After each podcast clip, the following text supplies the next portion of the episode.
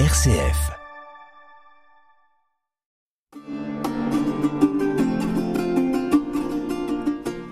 Chers auditeurs de RCF Poitou, bonjour. Vous êtes à l'écoute de l'émission Formation théologique. Une émission proposée par le Centre théologique et le pôle formation du diocèse de Poitiers, et animée par Marie-Catherine Simon. Chers auditeurs, euh, bonjour. Bonjour Marianne. Bonjour Marie-Catherine. Voilà, aujourd'hui, euh, je reçois Marianne Vitry, euh, qui est responsable au diocèse. Vous pouvez nous dire un tout petit mot sur votre mission et, et, et sur le cours que vous allez faire? Mais oui, avec plaisir. Alors moi, je suis arrivée dans le diocèse de Poitiers appelée pour une mission de délégué épiscopal à la coordination diocésaine.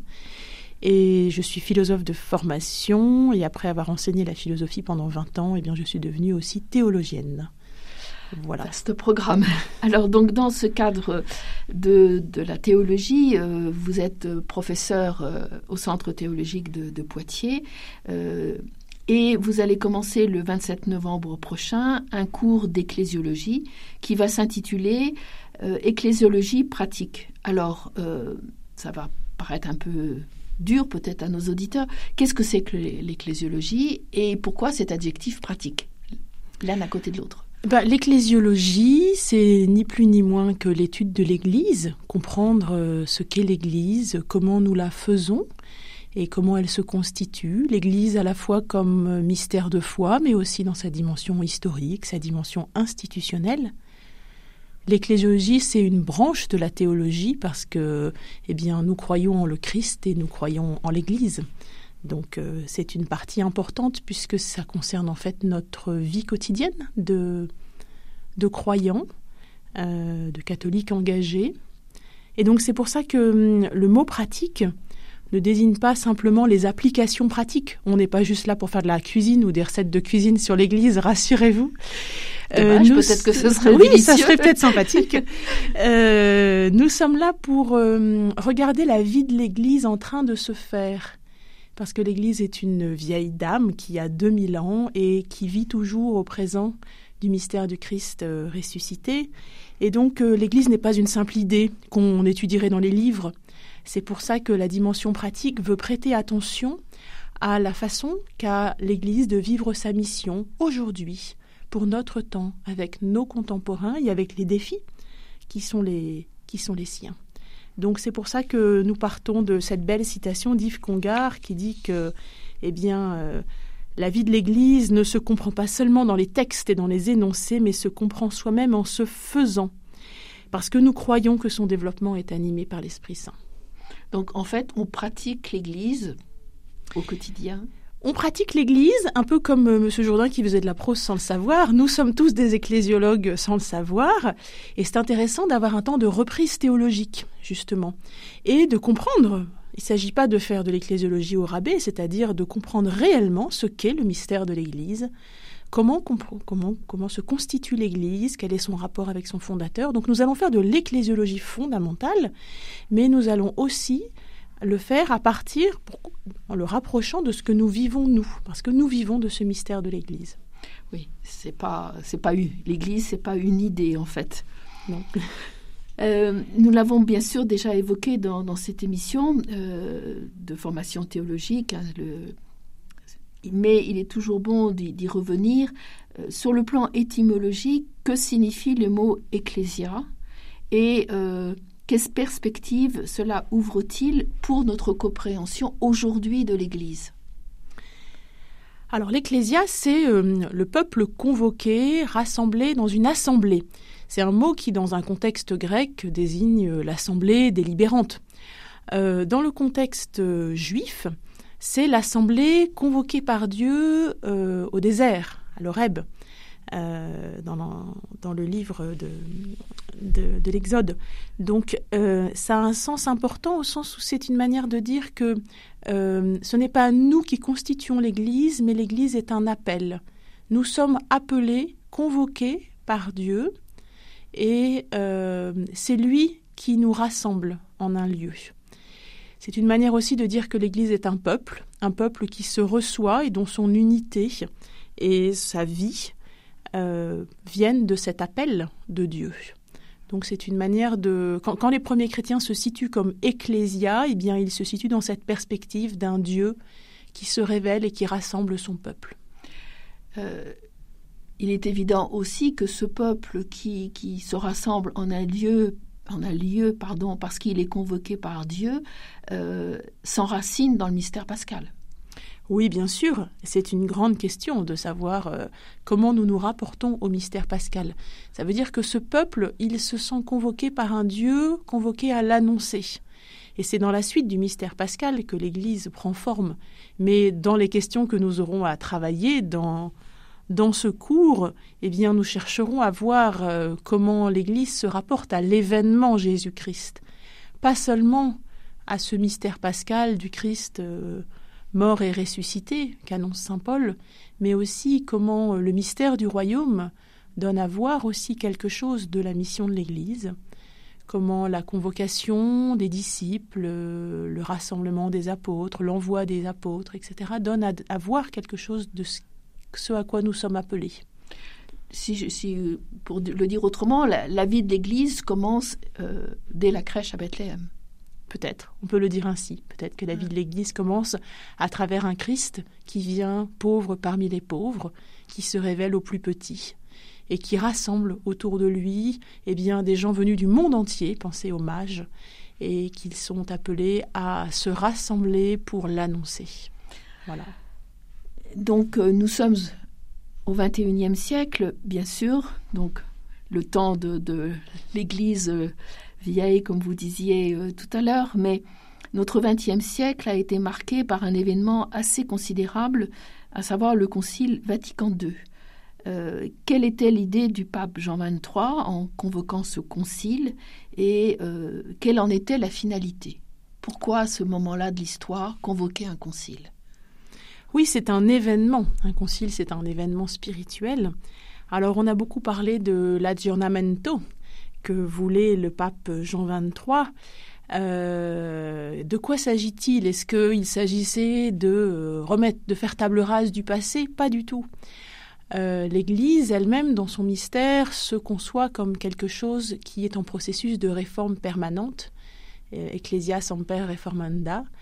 Et ce processus de réforme permanente est un processus de fidélité à sa mission reçue du Christ fidélité à l'écoute de ce que l'Esprit Saint dit à son Église en un temps et en un lieu donné.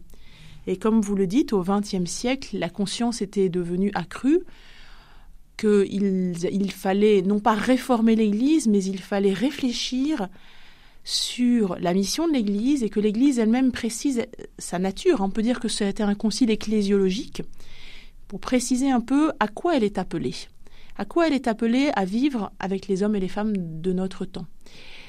Euh, et cette, cette, dimension a traversé vraiment le concile dans euh, la nécessité d'être à l'écoute, en tenant compte aussi de tous les travaux qui avaient précédé le concile, hein, le renouveau liturgique, le renouveau des études bibliques, euh, tous ces, ces, travaux de redécouverte de la Bible et du sens de la tradition de l'Église qui ont permis de dépasser simplement l'image et la représentation de l'Église issue du XIXe. Peut-être qu'il peut être sage de se dire que cette représentation n'était pas quelque chose d'éternel. L'Église du XIXe, c'est pas l'Église éternelle, et que donc, euh, pour le XXe siècle, et pour les hommes et les femmes de notre temps, eh bien, il y avait nécessité que l'Église réfléchisse à sa mission. Voilà, c'est ce qu'elle a fait.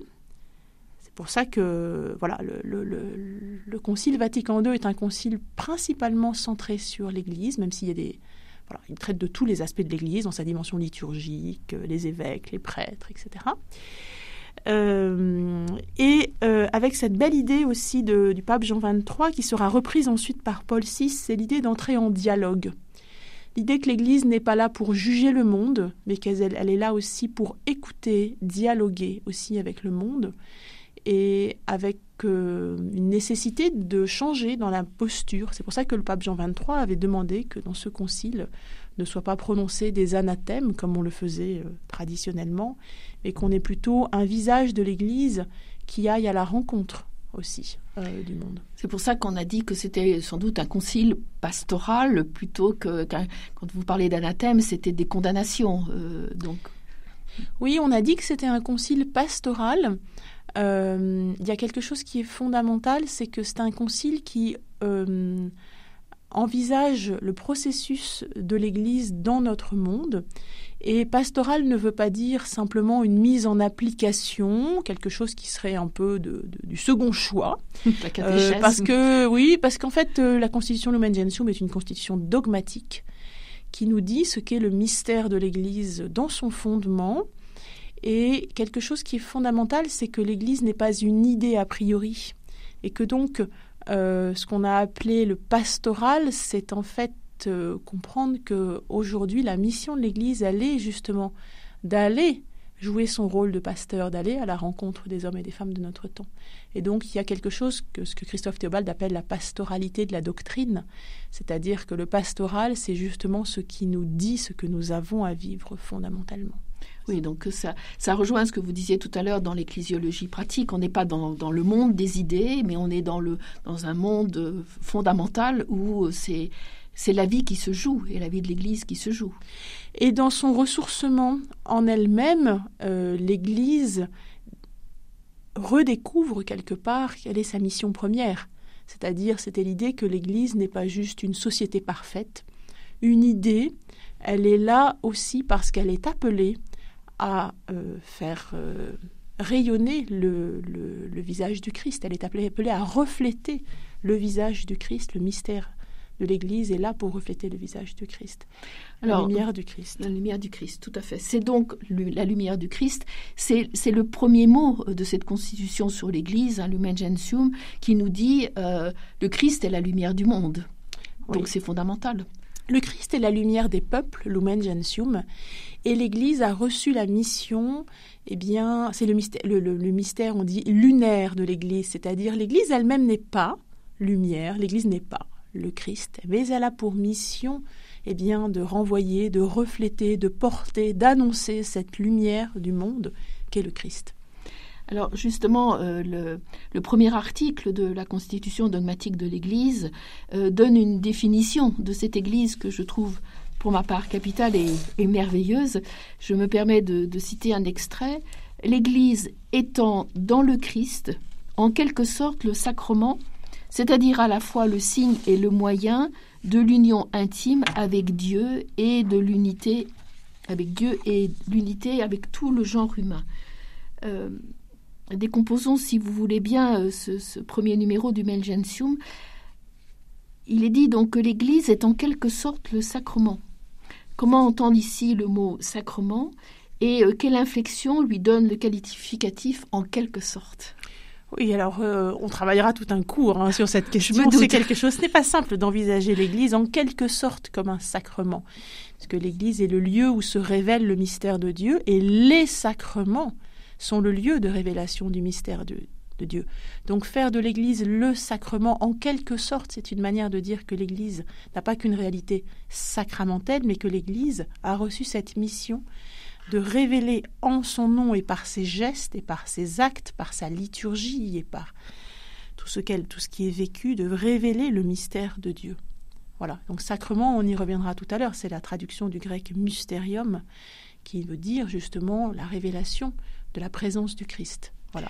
Oui, donc euh, justement, comment, comment on peut mettre euh, en parallèle ou côte à côte euh, ce mot sacrement, sacramentum, son synonyme mystérion, mystère, et finalement, qu'est-ce que ça va signifier de parler de l'Église comme à la fois en quelque sorte un sacrement et comme un mystère? Finalement, quelles conséquences ça va prendre dans notre vie avec le Christ eh bien, dans la citation que vous avez prise tout à l'heure, il est question du signe, du signe et du moyen de l'union intime avec Dieu et de l'unité de tout le genre humain. Euh, le sacrement, il y a une dimension symbolique qui est extrêmement importante. Symbole, ça ne veut pas dire quelque chose qui ne fait rien, puisque nous vivons dans un monde de symboles. Le réel, pour nous, est un, est un réel symbolique. Les mots sont des, sont, sont des signes. Et donc, de dire que l'Église a cette dimension-là, cela veut dire que elle est appelée à signifier, à exprimer, à révéler euh, le mystère de la bonne nouvelle du Christ, mystère du Christ mort et ressuscité, mystère du Christ venu pour les pécheurs, venu pour sauver le monde. Et ce mystère de salut, il se révèle. Alors, quand on dit mystère, c'est pas quelque chose de caché, parce que justement, ce que nous apprend le Christ, c'est que ce que tu as rêvé, ce que Dieu a rêvé, a, caché au Tout-Puissant, il l'a révélé au Tout-Petit. Eh bien, c'est pas quelque chose de caché, c'est une manière de dire qu'au contraire, le mystère de salut, le salut se fait homme, le salut vient dans le monde, et l'Église est là pour rendre témoignage de ce salut qui, vient dans le monde par le Christ. Alors, euh, cette universalité de, la venue du, Christ, à quoi ça, nous ouvre Et qu'est-ce que euh, c'est un petit peu ce qu'on dit euh, dans le credo On, on va peut-être pas forcément développer en entier aujourd'hui, mais elle est une sainte catholique apostolique. Comment entendre ce mot catholique? Comment entendre ce mot d'universel euh, quand dans l'Humain Gentium on dit avec l'unité de tout le genre humain? Et oui, l'Église est envoyée à tous les hommes et pas seulement aux Juifs, elle est envoyée aussi aux païens. Ça sera l'objet d'une grande discussion dans les actes des apôtres. Alors comment comprendre cette universalité? Est-ce que ça veut dire que tout le monde est pareil? Bien sûr que non. Le Christ est envoyé, est annoncé dans des cultures humaines, dans des peuples qui sont très divers les uns les autres, et le mystère de Dieu se révèle et s'inculture dans des mystères différents et dans des cultures différentes. C'est pour ça que l'Église est catholique. La catholicité, c'est quelque chose que l'on peut comprendre non pas comme une uniformité, comme si tout le monde était pareil, comme si tout le monde parlait latin, tout le monde était romain, que n'est pas le cas. Notre Église romaine catholique eh bien, euh, vit à travers la catholicité des églises particulières. Ça veut dire que dans chaque peuple et dans chaque culture, eh bien, s'expérimentent aussi des inculturations de la foi, c'est-à-dire que la foi est reçue et annoncée dans une culture particulière. Et je trouve que nous avons la chance de vivre en ce moment un petit peu quelque chose de cette catholicité à travers l'événement du synode des évêques, synode sur la synodalité. Nous avons vu l'année dernière, nous avons eu des échos de toutes ces assemblées continentales et de la manière diverse dont sont abordées des questions et des problèmes concernant la vie de l'Église. Donc ça, c'est une, vraie richesse de comprendre que la catholicité des églises, c'est cette communion des églises particulières. Vous savez, l'église particulière, on le, verra dans le cours, c'est une, c'est une portion de l'église de Dieu. C'est pas juste un morceau. C'est une portion, ça veut dire qu'il y a tous les ingrédients pour annoncer le Christ et annoncer l'évangile dans chaque église particulière, parce que Dieu est annoncé à une culture et à un peuple en un lieu. Évidemment, eh bien, les catholiques euh, d'Asie euh, n'ont pas les mêmes enjeux que les catholiques euh, d'Amérique du Sud, et en Europe, on a encore d'autres questions à porter. Donc voilà, la dimension catholique, il faut la comprendre dans cette dimension d'ouverture à une multitude de peuples qui sont en communion dans la même foi, même s'il y a une grande diversité de cultures, de langues, voilà, nous croyons aussi que l'Esprit Saint, eh bien c'est le mystère de la Pentecôte, hein, nous rassemble et nous réunit sans nous faire tous pareils. Ça veut dire cette catholicité, c'est pas une uniformité. L'Église est universelle, mais elle n'est pas uniforme. Elle parle la richesse des langues et des peuples. Alors ça, c'est très important. Euh, euh, je voudrais que vous redisiez par rapport à l'Église particulière et l'Église universelle, parce que de dire que finalement, en un lieu, une Église particulière, c'est toute l'Église, au même titre que euh, et qui se rassemble dans une Église universelle. C'est ça de parler de, à la fois de diversité et d'unité. Oui, tout à fait.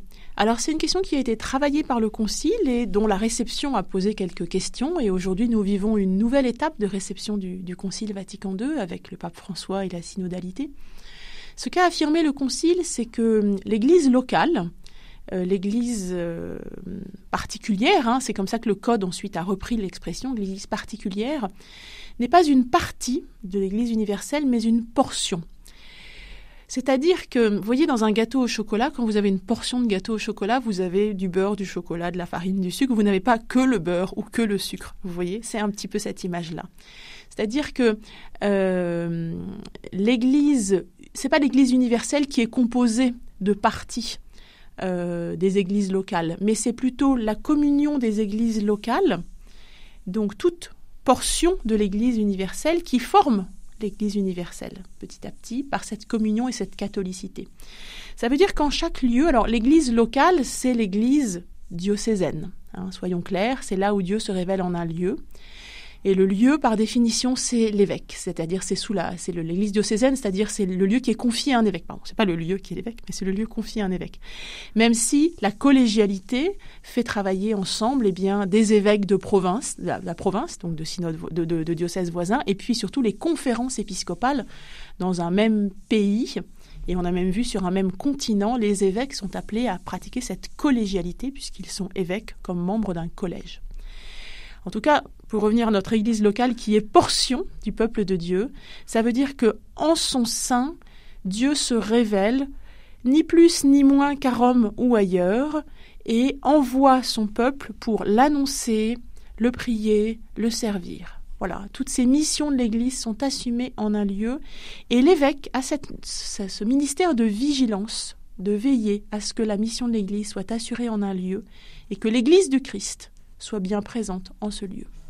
Alors, le, euh, la constitution Lumen Gentium sur, sur le peuple de Dieu a, a, fait une petite révolution copernicienne, on en a déjà parlé, mais c'est bon sans doute de le redire, euh, parce que finalement, le chapitre sur le peuple de Dieu euh, se situe à, avant le chapitre de, de l'évêque et de l'épiscopat. Et donc, est-ce que en, en, faisant cette inversion de, de hiérarchie, est-ce qu'on peut dire que ça renforce le rôle de veille de l'évêque et, euh, et, que dans le même temps, ça renforce le, le, rôle du peuple de Dieu comme un peuple appelé, engagé, convoqué, et que l'ensemble doit faire euh, comme une mayonnaise qui prend, quoi. Oui, l'évêque se situe toujours en vis-à-vis, vis-à-vis euh, de son peuple, comme il dit, la portion du peuple de Dieu qui lui a été confiée. C'est ainsi que le, droit et le concile euh, expriment la mission de l'évêque. On lui confie une portion du peuple de Dieu. Donc effectivement, il y a ce, dialogue et cette écoute avec le peuple de Dieu, euh, dont l'évêque fait partie. Hein, c'est Saint Augustin qui disait euh, Pour vous, je suis évêque, avec vous, je suis chrétien. C'est-à-dire que l'évêque est membre du peuple de Dieu. C'est pour ça que le peuple de Dieu vient au chapitre 2, en fait, avant la constitution hiérarchique et avant les laïcs, parce qu'en fait, le peuple de Dieu, eh c'est le peuple de tous les baptisés, y compris ceux qui ont reçu le ministère ordonné pour être prêtres, être évêques, ou bien ceux qui ont reçu le diaconat permanent aussi. Et donc tous nous sommes d'abord membres du peuple de Dieu, tous chrétiens ensemble, et au sein de ce peuple, ensuite, l'Esprit distribue ses dons et ses charismes. Et le ministère ordonné est un don spécifique, un charisme spécifique, qui pose une place spécifique du pasteur vis-à-vis de son Église. Alors vous venez de, parler de, l'Esprit Saint, on n'en avait pas encore parlé depuis le début de cette émission, est-ce, ce qui est quand même un peu dramatique, quelque part. Esprit Saint qui anime l'Église. voilà. Euh, est-ce qu'on peut dire que, que l'Église est née de l'événement de Pentecôte également? Oui, bien sûr. Alors l'Église s'enracine dans un mystère trinitaire. L'Église, c'est ce peuple convoqué par Dieu, dans lequel le Christ s'est révélé et que le Christ a constitué comme son corps et auquel il a envoyé l'Esprit, fruit de l'amour du Père et du Fils. Il a envoyé l'Esprit pour euh, l'envoyer annoncer à toutes les nations, pour faire de l'Église une mission un peuple missionnaire. Donc évidemment, l'esprit de Pentecôte est le moment où les disciples prennent conscience de leur mission d'annonce et de témoignage du Christ et les actes des apôtres reposent dessus. Mais effectivement, penser l'Église dans sa dimension trinitaire, c'est la penser dans toutes ses dimensions aussi, comme à la fois peuple de Dieu, convoqué par le Père, qui s'inscrit aussi dans une histoire, hein, avec le peuple de l'Ancienne Alliance aussi, c'est penser l'Église comme corps du Christ. Donc on voit bien cette image, on connaît bien l'histoire de Saint Paul, euh, le corps est divers et chaque membre est indispensable. Et donc c'est la dimension christologique aussi de l'Église qui articule eh bien, euh, des, des, missions différentes et des ministères différents au sein d'une même unité. Et c'est aussi penser l'Église comme temple de l'Esprit. Temple de l'Esprit, ça veut dire que l'Esprit parle et prie en chacun des membres du peuple de Dieu, il est en chacun comme en un temple, et l'Esprit guide, renouvelle, fait la jeunesse de toute l'Église, comme le dit Saint Irénée, l'Esprit fait toute chose nouvelle. Le Christ a apporté toute nouveauté, et l'Esprit porte toute chose nouvelle également. Donc cette dimension trinitaire donne un équilibre dans notre compréhension de l'Église entre sa dimension christologique, par exemple, où c'est vrai que le Christ est la tête de l'Église, et les ministères ordonnés sont là pour signifier la présence du Christ tête de l'Église, donc il y a une dimension d'organisation de l'Église. Et puis la dimension de l'Esprit Saint nous rappelle que l'Église est aussi un peuple avec des charismes divers et que sa dimension qu'on appelle pneumatologique, hein, du pneuma, qui est l'Esprit Saint, nous fait aussi discerner eh bien, euh, en chacun et en chacune euh, les charismes nécessaires à sa mission. Alors, est-ce que c'est euh, est-ce que ça donne un plus finalement que l'Église soit une institution et qu'elle ne soit pas qu'un dogme eh oui, l'Église n'est pas qu'une institution, n'est pas qu'un dogme, elle est une institution. Si l'Église était restée un simple dogme, elle n'aurait peut-être pas traversé les âges comme elle a traversé l'histoire. Hein. L'Église s'est faite réalité sociale parce qu'un peuple de Dieu, c'est un peuple incarné dans l'histoire, en un lieu et en un temps donné, et donc nous avons besoin d'utiliser les outils et les moyens de ces époques et de ces temps pour annoncer le Christ. Donc l'Église s'est faite institution et elle s'est constituée. Mais il y a toujours ce défi que l'institution puisse toujours mieux coïncider avec la mission, avec la, dimension de l'Église comme mystère de foi et de salut.